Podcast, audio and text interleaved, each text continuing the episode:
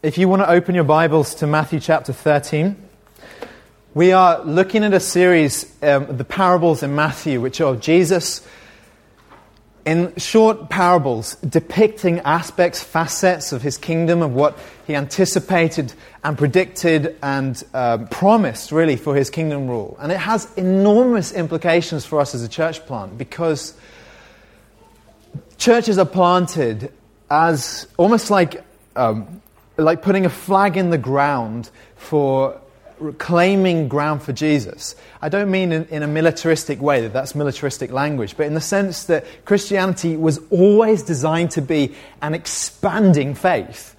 It was um, Jesus, Jesus gave his disciples a commission to go into all the world and to tell people about him and to, to help people know what it means to follow him. And ever since then, churches have been starting, and that's pretty much, I don't want to get ahead of myself. So let's, let's look at what this passage is about. I'm going to read to you Matthew 13, verse 31 to 33, two very short parables, basically the same ideas coming through in them both. He put another parable before them, saying, The kingdom of heaven is like a grain of mustard seed that a man took and sowed in his field. It is the smallest of all seeds, but when it's grown, it's larger than all the garden plants and becomes a tree, so that the birds of the air come and make nests in its branches. He told them another parable. The kingdom of heaven is like leaven that a woman took and hid in three measures of flour till it was all leavened. Let me begin by just asking you a question, just to tee up what we're going to think about today, which is this. Why, why do people um, moved to London, obviously it's felt like in recent years the world has moved to London. There's, uh, the population is increasing. They anticipate that it's going to increase um, to 10 million by, I think, 2030. And most of that is um, it's just people, there's just a lot of people coming to London. Um, you see an enormous influx. And uh, a lot of pressure on housing. That's why we all pay a lot of money to live here, why it's expensive. So, why do people want to be here? You could say it has something to do with the, the cultural heritage, um, the life, the vibrancy of a place like this. Um, they say, don't they, if, when you're tired of London, you're tired of life. And um, because life is here, um, you get the full gamut of life experiences and of people and of all that going on in a city like this. It can be for learning. I know some of you are at university, or some of you were at university or at colleges here or whatever. Um, but if you were to ask me, why, what is it that drives people to this city um, as one of the top leading world cities? I think it's captured um, by the word ambition. I know it's not universally true, but I think it's fair to say that an enormous amount of what drives this city is ambition in the sense that if you want to be a leader in your, in your field, you need to be here. If you want to be um, a, a world class doctor, you want to work in a London hospital. If you want to be a world class banker, um, you generally don't, don't go and live in somewhere like Gloucester or Derbyshire or somewhere like that. You come to London, you come here. And there's something also about being in a city like this which instantly raises the bar. So we know what ambition feels like, we know what it looks like.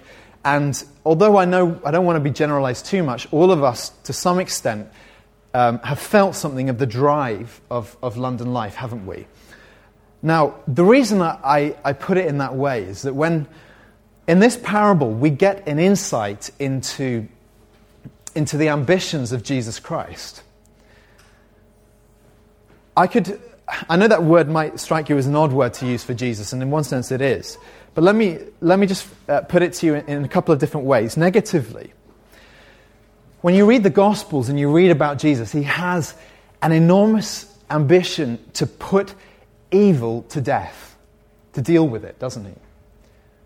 You remember towards the end of his ministry how he wept over Jerusalem and says, How I would have gathered you like, like a hen gathers her chicks under her wings.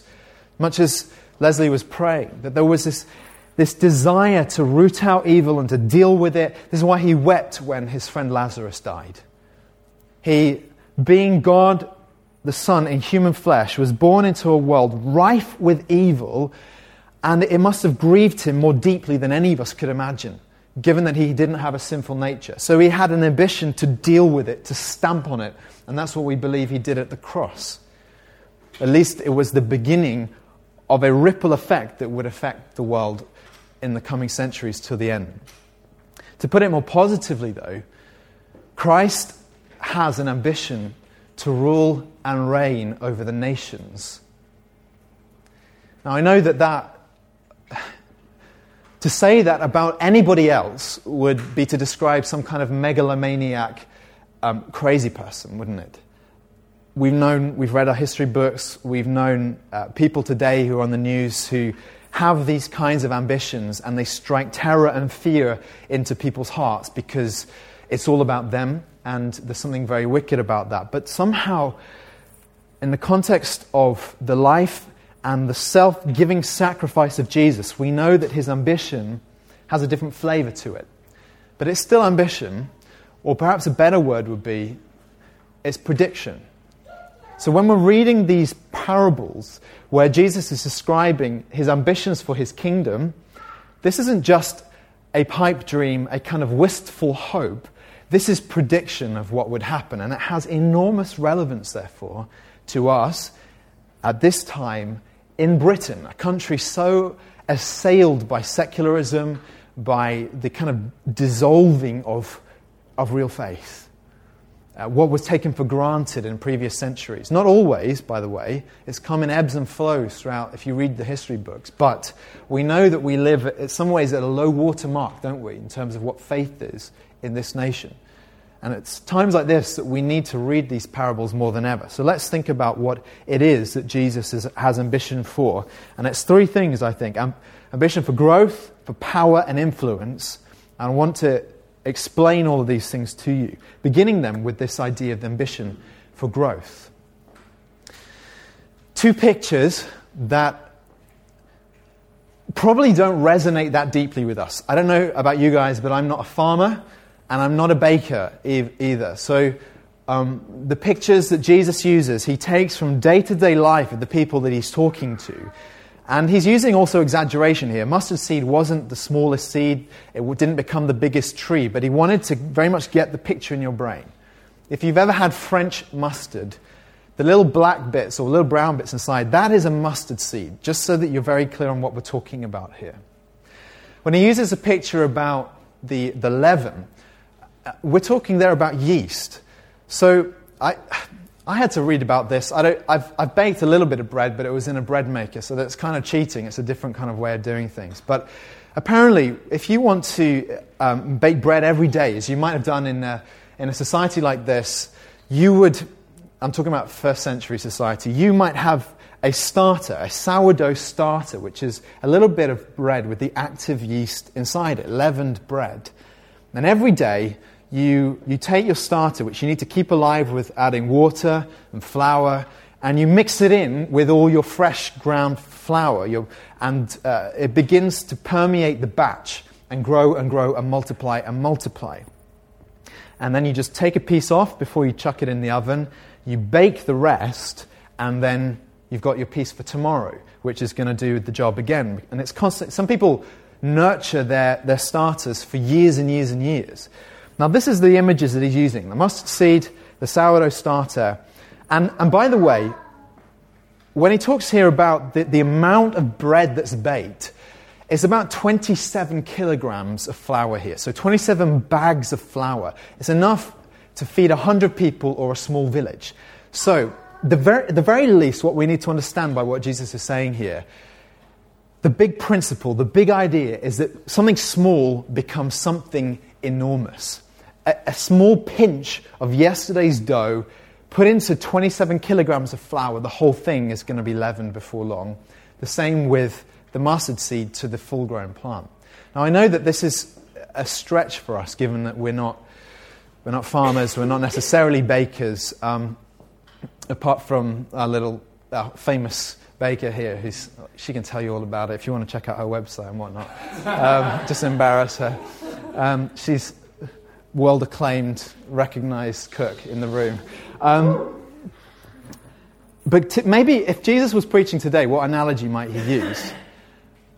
uh, thir- 13 days ago, I think it was, a, a pastor that I've met, a man called Donnie Griggs, was on the beach with some, some friends uh, in North Carolina. It's, they're in an area where it's all about the sea, and they were down at the beach having a barbecue with a men's retreat, and uh, something crazy happened. It's very rare to see this, but um, dozens, perhaps even hundreds of sharks came right up to the water's edge and were engaged in this feeding frenzy. And they caught this on camera. There must have been a shoal of fish there. These sharks were going crazy. He put this video online, and uh, 13 days later, two weeks later, there are five and a half million views of that video because it went viral. It was on the front page of the Telegraph website, it was apparently on the Daily Mail, and uh, it went crazy on Twitter and everything. I saw it um, accidentally on the Telegraph, although another pastor friend of mine had tweeted about it. And uh, that, that's the image that we got here. That somehow something that happens in an obscure corner of the world like North Carolina, what happens in North Carolina? None of us know. But overnight, it becomes a global sensation. And maybe that's a slight exaggeration, but it's true in some cases. Perhaps in Irina's case with her website, I'm just going to embarrass you a little bit more.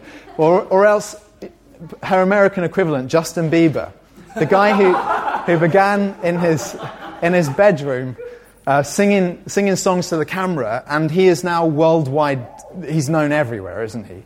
That's the kind of image that Jesus is using here when he talks about mustard seed, he talks about leaven.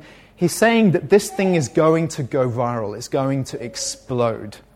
Now, the thing about these kinds of predictions is that they always seem reasonable with hindsight, don't they? It's easy for anyone to say um, about a talented person who's gained world fame or about um, a movement like that of Jesus that, of course, it was going to happen, but actually, everything was stacked against Jesus. Let me tell you why. Number one, there were lots of guys walking around calling themselves the Messiah at the time. I don't know if you realize this, but it was a kind of a thing that people did. If they felt like, you know, they felt this divine unction and they knew that they were the, going to be the deliverer, guys would self profess themselves as messiahs and go around and gather following. And Jesus was therefore one among many who made that kind of a claim. The second thing we can say about him is that actually he wasn't that impressive in a physical sense. How do I know that? Because in Isaiah 53, he says that had, he had no beauty or majesty to attract us to him. I take that as a literal prophetic word about Christ because you read the rest of the chapter and it's like describing his life, even though it was written 700 plus years before him. So we're talking here about a guy who by, for all intents and pers- uh, purposes, may never have gained world fame, it would seem. And just to add one more factor here, he had very few followers. At times, he had crowds of thousands, but you, you get to the end of Jesus' life, and by and large, people have abandoned him. Most people have thought, I don't want to be associated with this guy. He's offensive. He tells us things we don't want to hear, and he's, he's out of favor with the Romans, and ultimately he's dead. That's what people thought. So they abandoned him. How then did Jesus know that this thing was going to explode? Remember, you cannot predict when something is going to go viral online. How did Jesus know that this thing was going to be like a mustard seed, was going to be like the leaven, was going to explode? And I think there are, there, there are a couple of answers to that. The first is that he knew God. By the way, when I say there are answers to this, I mean, I don't mean, uh, you know, you could answer, well, he is the Son of God. Of course he knew. But there's a sense in which Jesus, by taking upon him flesh, self limited himself within the confines of his humanity so that he didn't know everything. He had to walk by the same power of the Holy Spirit that you and I do. He didn't have universal knowledge as the Son of God. He was Jesus Christ, the man from, from Galilee. So, how did he know? What, what gave him this absolute confidence that the thing he was doing would shake the world? And I think it's firstly that he knew his Father. Jesus grew up reading the same scriptures, reading the Old Testament, and in it, he discovered the patterns of God's working. So that he would have started in Genesis 1, the, the, uh, the account of creation, and he would have got to Genesis 3. And in there, there's a story about the fall of Adam and Eve and about God's, God's blessing and, and sorry, God's curse upon them. And it's got a predictive element to it because he says to the snake that there will be this enmity between the offspring of the woman and the offspring of the snake, and that there's going to be this, this conflict between them. And, and God uses this word seed.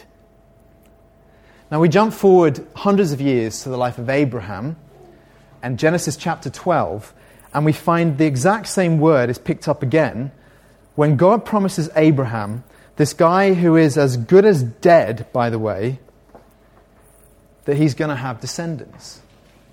And he uses the same word, seed.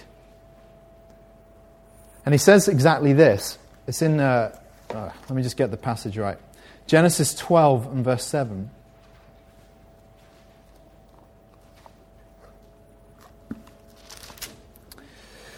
He says, To your offspring, to your seed, I will give this land. Now, that promise made absolutely no sense. Abraham was, he got a, little bit later, this is when he was about 80 years old, he, came, he got to age 100 before he had a child. And you can think, this guy is way beyond the age when you can, you can even make love to your wife. He can't do it physically. And his wife is past menstruation. She has gone through the menopause. These guys are are barren, they are dried up. So to hear a promise like this makes absolutely no sense. But Jesus read it, then he read the rest of the story, and he sees the pattern of God. God says it, and it comes to pass. So that Abraham, one man, he has his son Isaac. Isaac has Jacob. Jacob has 12 sons. The 12 sons become millions by the time they're in, by the end of their captivity in Egypt. Those millions become a conquering people who walk into Canaan. And then centuries later, Jesus is, is, is one of their descendants. So he sees the pattern of the faithfulness of God in history, and he knows that when God says something, it's as good as done. But then you add to that a second factor, which is that Jesus knew what God had promised him personally. Do you remember how when he's baptized right at the beginning of his ministry and he's dunked under the Jordan River by John the Baptist and then he comes up out of the water. It says that a dove descended upon him and the voice comes out of the clouds and says, This is my beloved Son with whom I'm well pleased. That is language that is pulled straight out of the Psalms, and in particular Psalm 2, where God says, it's, it's, it's, describing a kind of conversation between God the Father and his Son, and it says this The Lord said to me, You are my Son, today I've begotten you. Ask of me, and I will make the nations your heritage and the ends of the earth your possession. So Jesus read these passages, and he knew the promise was about him. Now, this carries enormous significance for us because it's easy to look at what we are doing, starting a church in a corner of London where we have uh, few resources and at the moment few people, but an anticipation that God is going to do something, and we could easily doubt. For the same reasons that Jesus' followers might have doubted what he's saying in the parable, that we don't have the benefit of hindsight. Oh, I'd love to look forward 10, 20, 50 years and see what God is going to do with this beginning. But I can't do that. So what do I do instead? We do what Jesus did. Remember, limited as he was to a human body, a human mind, living by the power of the Spirit, what did he do? He read his Bible and he discovered the character of God and he found out that God is faithful to his promises and we have to do the exact same thing. Jesus lived by faith. And I'm not talking about faith which is a blind punt in the dark. That's the way that atheists like to talk about faith. And I don't think that we should allow atheists to define faith for us. Faith, on the Bible terms, is believing God, trusting His character, reading about Him in the scriptures, and saying, if God is like that, and if God does not change, we know and can predict what God will do to an extent. We live by the same faith that Jesus did. which means we can take the promises, even of this parable that we're looking at, these two parables we're looking at today, and know that this is talking about us. That this is talking in predictive way about what God is going to do through us. Because we've seen him, God working in this way over the centuries in his body across the entire world. What has God said? He said the seed will become a tree, that the small amount of leaven is going to leaven the batch of dough, the enormous batch of dough, and God will do it.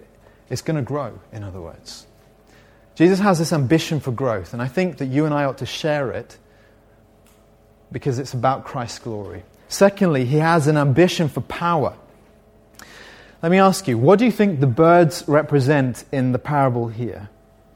It says that when the tree is grown, it's larger than all the garden plants and becomes a tree so that the birds of the air come and make nests in its branches. What are the birds? What do they mean? I think there are two answers to that that we can justify from the Bible that have, there's an answer that's kind of at the macro level, and there's an answer that's at the, the, the ma- micro level, and I want to just unpack them both for you. Starting with the, the macro level answer to what this means, and I, I, I really confidently think this has significance, and I'll tell you why. If you're familiar with, um, at all with computer games, back in, actually, I don't even know what decade it was, but when the Atari was developed, the, the creator of the Atari and the early programmers began putting into it little hidden um, secrets that some, that some people would eventually discover that weren't really part of the game, but which were, if you found them, a little treat. And uh, they, they call them Easter eggs. And it's basically an inside joke that when some, a creative person can put something inside his work of art, and uh, if you find it, it's kind of an inside joke for those who, who, who find it. So Alfred Hitchcock apparently always used to have a, a walk on part in his own films. And that's like the way that this phrase Easter egg is, is used. And the Bible is full of Easter eggs because we have a God who created it, but he also he, he put within it things that you can discover, connections between the pages of the scriptures, which when you see them are, are, are shed enormous light on, on the meaning of what you're reading. The birds are one of those. Do you know that the picture of a tree with the birds in it is, uh, is from the book of Daniel, when God is speaking to, of all people, a, a Babylonian emperor called Nebuchadnezzar, a very evil man by all accounts. But God, in his sovereignty, decided to make this man great because he had a purpose to work out through Nebuchadnezzar. And in Daniel 4, you can read about a picture Nebuchadnezzar had of his empire being like a tree with the birds, which represent his subject nations, sitting in the branches. So when Jesus is p- pulling up this picture, don't tell me that he doesn't know what resonance that has with anybody who, who knows their Bible as he did, as his hearers did, inside out. What does it mean? It means this that Jesus, when he's telling this parable and announcing his kingdom, is not just talking about privatized personal faith and spirituality. I know that uh, evangelical Christians, we, we, we do talk about the gospel in terms, of, in terms of one person's reception of the message and then their, their personal relationship with Jesus. Now, that is not unimportant, it's not irrelevant, but it's not the whole picture either. If you were, if you were uh, growing up in New Testament times, you could not have thought just in terms of individuals because you thought naturally in terms of nations, in terms of your people, in terms of your clan, your tribe, your family. When Jesus made the promises of his gospel to go into all the world, he wasn't just thinking about select individuals pulled from all the nations of the world. He was thinking about the nations themselves coming and finding shelter in the branches of his kingdom. In other words, he had, he had, if you can put it this way, imperialistic ambition for his kingdom. And this has enormous implications. The word gospel itself tells us this because it's a Greek word, evangelion, which was was used whenever an emperor had a child that would be the successor to his throne. When that child was born, messengers would run throughout the empire announcing evangelion, announcing a good news. The same would happen when the emperor died and a new emperor acceded to the throne. These messengers would run throughout the world announcing an evangelion. Now, what happens when Paul, Peter, and the other apostles, on Jesus' authority, begin running through the empire announcing an evangelion? Can you see that that is a deeply subversive way of saying, we're announcing the true good news, the good news of a new emperor who has taken his place on a throne? The implications of this are astounding. Because what it has to say is that God is not just about a mission of rescuing people from a world, pulling them out, as it were, pulling them into the air, pulling them into heaven, and then allowing the world just to burn.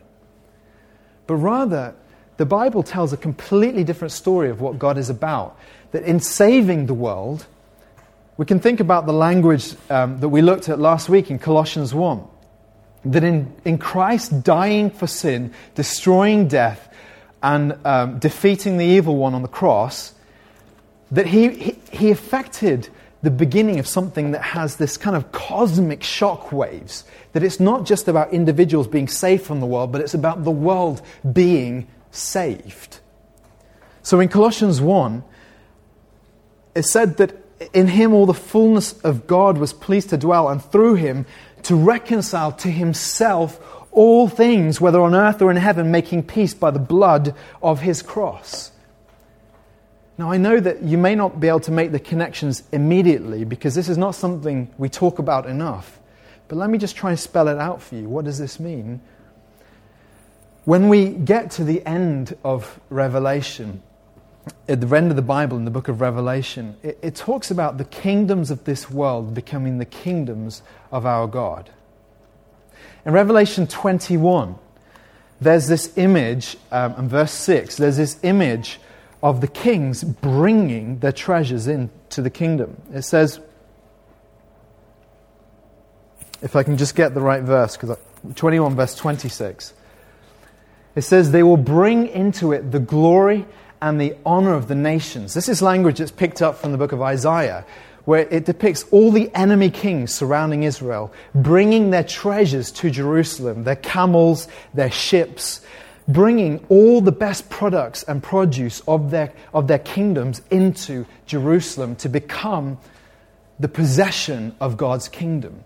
What does it mean? It means essentially that all the kingdoms of the earth are going to be Christ's kingdoms and that all the best things that they've produced in history are going to belong to Christ and going to, and, and going to bring glory to Him. So somehow, America is going to come one day to Christ and say, Look what we made. We made, we, we, we made the internet. Debatable. Maybe it was British, I'm not sure. But they're going to bring it to Christ and say, Look, this is, this is now yours. They're going to bring Hollywood to Jesus a very mixed thing, but somehow it's going to be re- re- redeemed in Christ. The Britain, with all its history, is going to bring everything that it's, that, that it's done to Christ. That French is going to bring, France is going to bring their croissants and their baguettes to Jesus, and they're going to be part of the kingdom.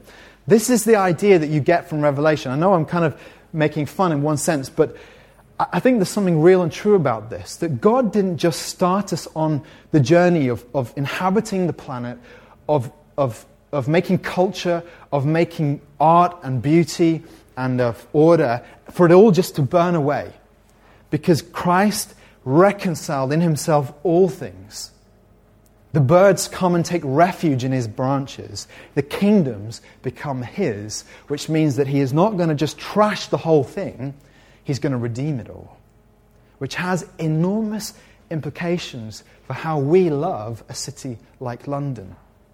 We have to come at it full force with the gospel that confronts the demonic and dark ways of thinking that are anti Christ and anti God. But we also want to say, London, we, we love this city. There's so much about the city that we love, which we know Christ can capture and redeem and pull up and pull into his kingdom. That's the macro level. The micro level, of course, is, is the level of the individual. The birds in the branches are you and me. That we have refuge in Christ. Do you know that the picture of God as a refuge, the picture that came across so wonderfully in the way Leslie was praying earlier, is something that resonates time and time again in the Bible? Psalm 46 is one of the most famous places. God is, we sing it, don't we? God is our refuge and strength, a very present help in trouble. Therefore, we will not, will not fear that the earth, earth gives way, that the mountains be moved into the heart of the sea, though its waters roar and foam, that the mountains tremble at its swelling. God is our refuge and strength.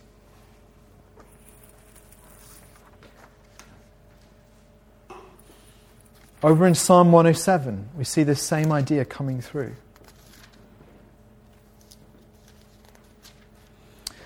The psalm is picking up on, on the heart cry of people who, who in life have sought to find satisfaction in 101 different, different ways. But, and one of the ways that people try to find a, they try to find a home. They, try, they wander about trying to find a home. And he says in verse 4 that some wandered. They wandered in desert wastes. They were lost. They, they'd been looking around for this place called home, in other words, and they were lost, finding no way to a city to dwell in.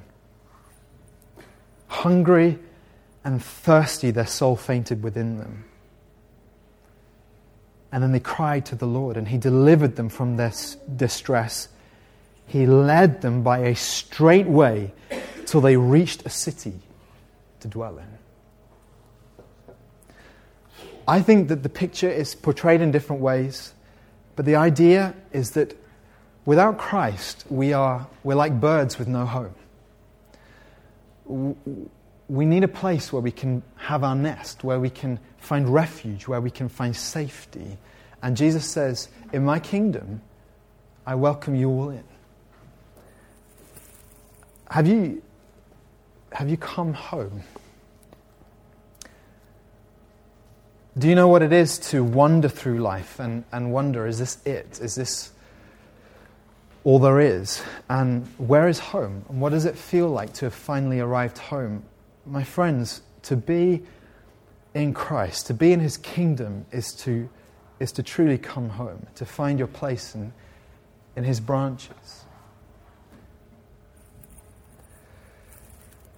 So Christ has ambition for growth, He has ambition for power but it's the power that redeems, the power that, that whereby the nations and the individuals in those nations find, find refuge in his branches. And the final thing, he has ambition for influence.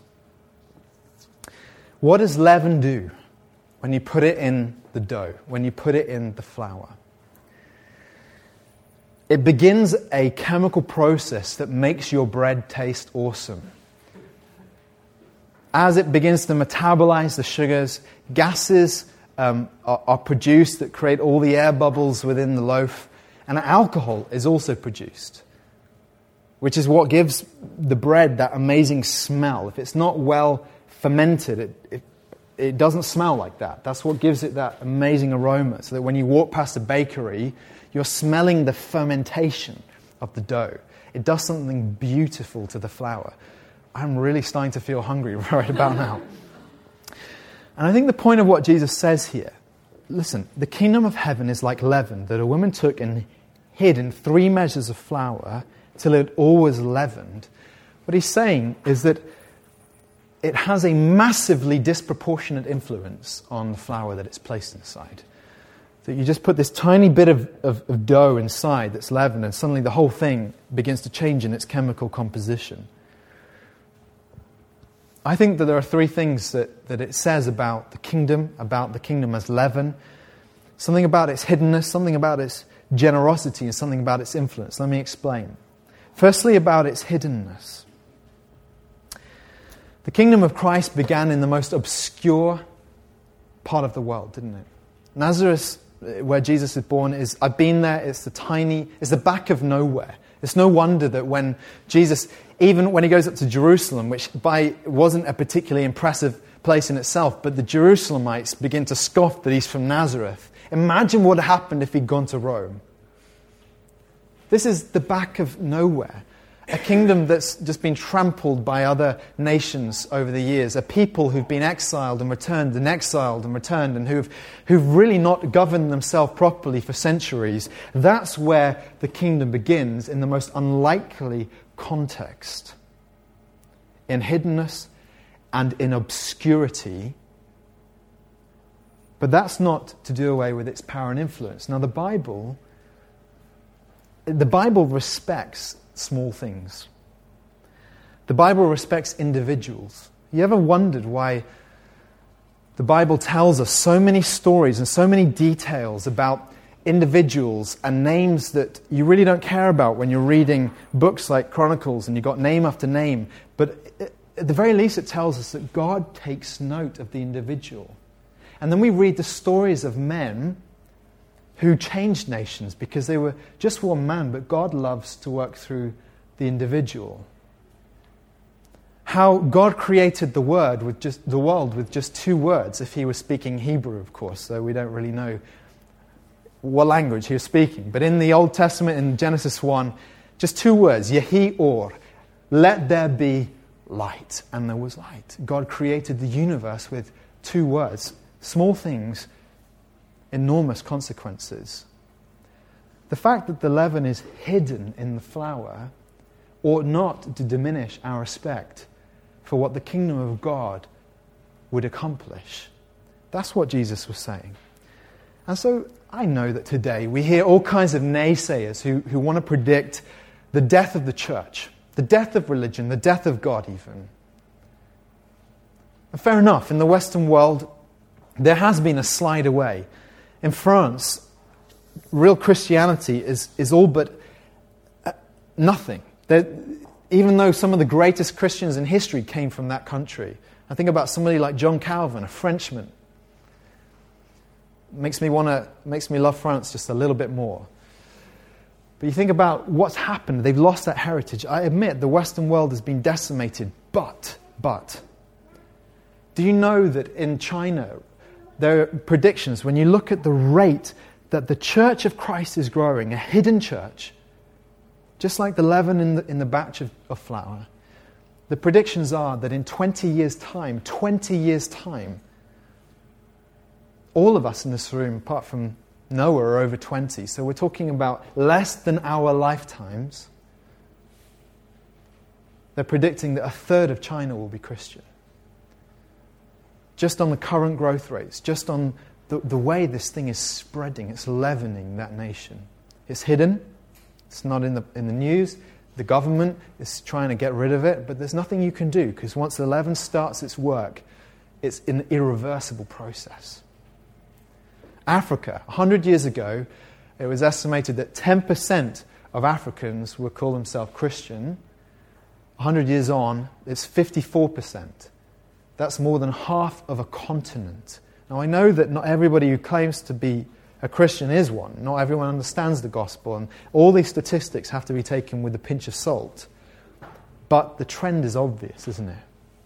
There are cities in South America that have been enjoying revival for decades now. So I don't look at London, I don't look at Britain and think, oh man, we have lost it. What's the point in starting a church? What's the point no, the gospel's just, just in hiding. You watch what happens. It may be in our lifetime, it may be after we're six feet under, but the, the leaven can't be stopped. You can't really stamp this thing out because once the message gets out, the power is in it. Our job is just to make sure we keep it and transmit it and keep it faithful. So there's something about the hiddenness of the leaven that's important and resonates with us. Look at us. We're in a little room with zodiac symbols on the ceiling in, on a strange street in the middle of London, and few people know that we're here. It doesn't really matter. God has a plan and a purpose. We're like leaven. We're going to leaven this city. We're going to leaven your colleges, your places of work, your families. We're going to do it because we have the gospel. There's something also about the generosity that's implied by this, this picture of leaven. Let me tell you what I mean by that. That not everybody wants to be a part of this kingdom, do they? Not everybody looks at Jesus and looks at the church and says, Man, what you've got, that's what I need. Let me, let me be a part of it. Let me come and find shelter in the branches of that tree. They don't think that way. In fact, there's a lot of people who hate what we are, hate what we do, hate what we stand for, hate what we preach for all kinds of reasons. But the picture of the leaven tells us that the influence that the leaven has is outside of itself. It begins to influence, it begins to seep in to the dough, as it were. It begins to do things. And that, that is just the overflow of the goodness of what it's doing. It, it doesn't matter whether you want this or not. The picture is the kingdom of God is going to bless you anyway. Now, this is, is a promise, again, just to go all the way back to Abraham.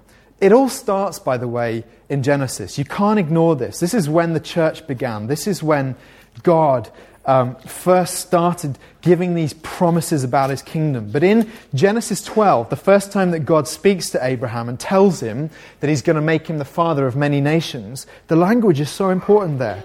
Because he says, I will make of you a great nation, and I will bless you and make your name great, so that you will be a blessing. Can you see how it's a two way thing? God says, I'm going to multiply you so that you can bless the world. The world might not want what you have to offer, but you're going to bless it anyway. That's the picture of how the church works and how it begins to leaven cities and leaven nations. It doesn't even matter if they don't want what we have to offer, we're going to bless you anyway. That's something about the generosity that's being talked about here. Jesus talked about it in terms of us being like salt, a good thing by all accounts. Salt preserves the meat, it blesses the meat so that the meat doesn't go rotten. And Jesus is saying, My church, like salt, is going to bless the places where I put it. It's going to leaven the batch. And this, of course, is what we see when we look at the history of the church. I know that there have been dark patches. Usually, when people have forgotten the gospel, but whenever the Word of God is held up, Whenever people come back to Christ and there's a purity in his church, the church begins to just bless the nations in which it's placed. After Constantine, the, uh, the, the, emperor who converted and, and drew the whole Roman Empire into Christianity, there was another emperor called Julian, who was called Julian the Apostate, because he tried to reverse this trend. He tried to turn the entire empire away from Christianity. But of course, he failed. But there's a, one of his writings recorded in which he, he describes the problem in this way. He says, The impious Galileans, that's just a nickname for Christians, the impious Galileans support not only their own poor, but ours as well. You can feel his indignation. So, how dare they? They don't only take care of the other Christians, they're taking care of our uh, pagans as well. And he says, all men see that our people lack aid from us. We're failing, they're succeeding, and we're trying to stamp them out. The kindness of the Christians was such that the gospel began to spread because they were the guys who stayed in cities like Rome when the plague spread. The Christians would nurse victims of the plague. They would take in babies abandoned on hillsides because if you didn't abort a child, what do you do? You just leave them there to die and be eaten by wolves, and the Christians would take them in. And you don't have to go back far in this nation's history to know that if it were not for the work of Christians, you wouldn't have hospitals and schools and labor laws and trade unions and all the things that have sought to leaven the nation. It's Christians who did these things. And I know that in our humanistic age, these things have been taken up by the secular forces of government and whatever.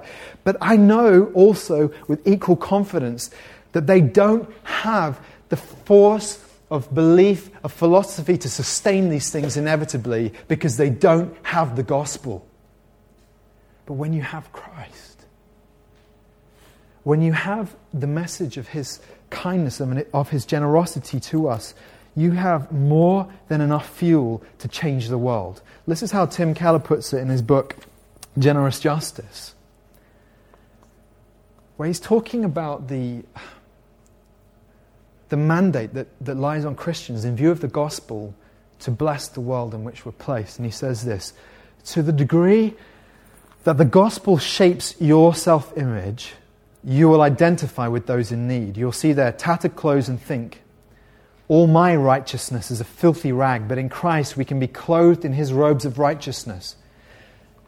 When you come upon those who are economically poor, you cannot say to them, Pull yourself up by your bootstraps, because you certainly did not do that spiritually. Jesus intervened for you. And you cannot say, I won't help you because you got yourself into this mess. Since God came to earth, moved into your spiritually poor neighborhood, as it were, and helped you even though your, spirit, your spiritual problems were your own fault. He's talking about the fact that Christ's generosity to us is what makes the church generous to people who don't even necessarily want it.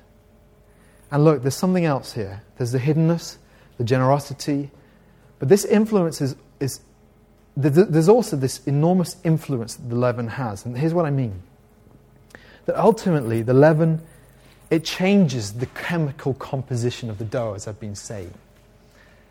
It, changes what's in there.